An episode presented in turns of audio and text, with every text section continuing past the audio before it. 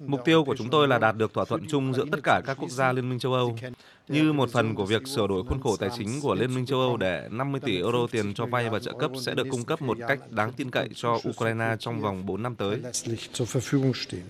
Đó là tuyên bố của Thủ tướng Đức Olaf Scholz đưa ra trước cuộc họp thượng đỉnh của EU. Với khối liên minh này, hôm nay là cơ hội cuối cùng để 26 nhà lãnh đạo thuyết phục Thủ tướng Hungary Viktor Orbán thông qua khoản tiền lấy từ nguồn ngân sách của EU để cho Ukraine vay 33 tỷ euro và 17 tỷ euro tiền tài trợ. Tuy nhiên, ngay trước cuộc họp, sự ủng hộ của Hungary cho khoản tiền hỗ trợ này là chưa rõ ràng. Theo Ngoại trưởng Hungary, nước này vẫn giữ nguyên các yêu cầu đưa ra trước đó. Đó là yêu cầu EU không lấy tiền cho vay và tài trợ từ nguồn ngân sách và con số 50 tỷ euro đang là quá cao. Hungary cũng muốn mọi thỏa thuận tài trợ đều được phải xem xét hàng năm. Đáp lại, 26 nhà lãnh đạo EU khác phản đối đòi hỏi này, đồng thời cho rằng khoản viện trợ cho Ukraine là không thể trì hoãn trong bối cảnh hiện nay.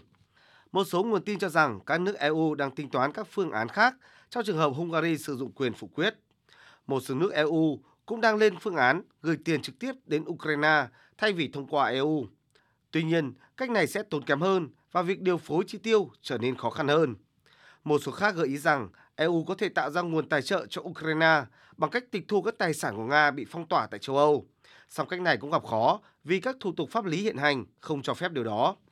Ngoài việc gặp khó trong việc thông qua khoản viện trợ tài chính cho Ukraine, EU cũng đang đau đầu khi không thể cung cấp đủ đạn dược cho nước này như đã cam kết.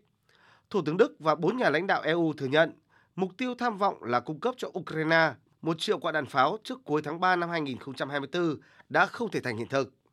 EU cần hành động ngay, nếu không Ukraine sẽ thua và châu Âu sẽ phải trả một cái giá đắt.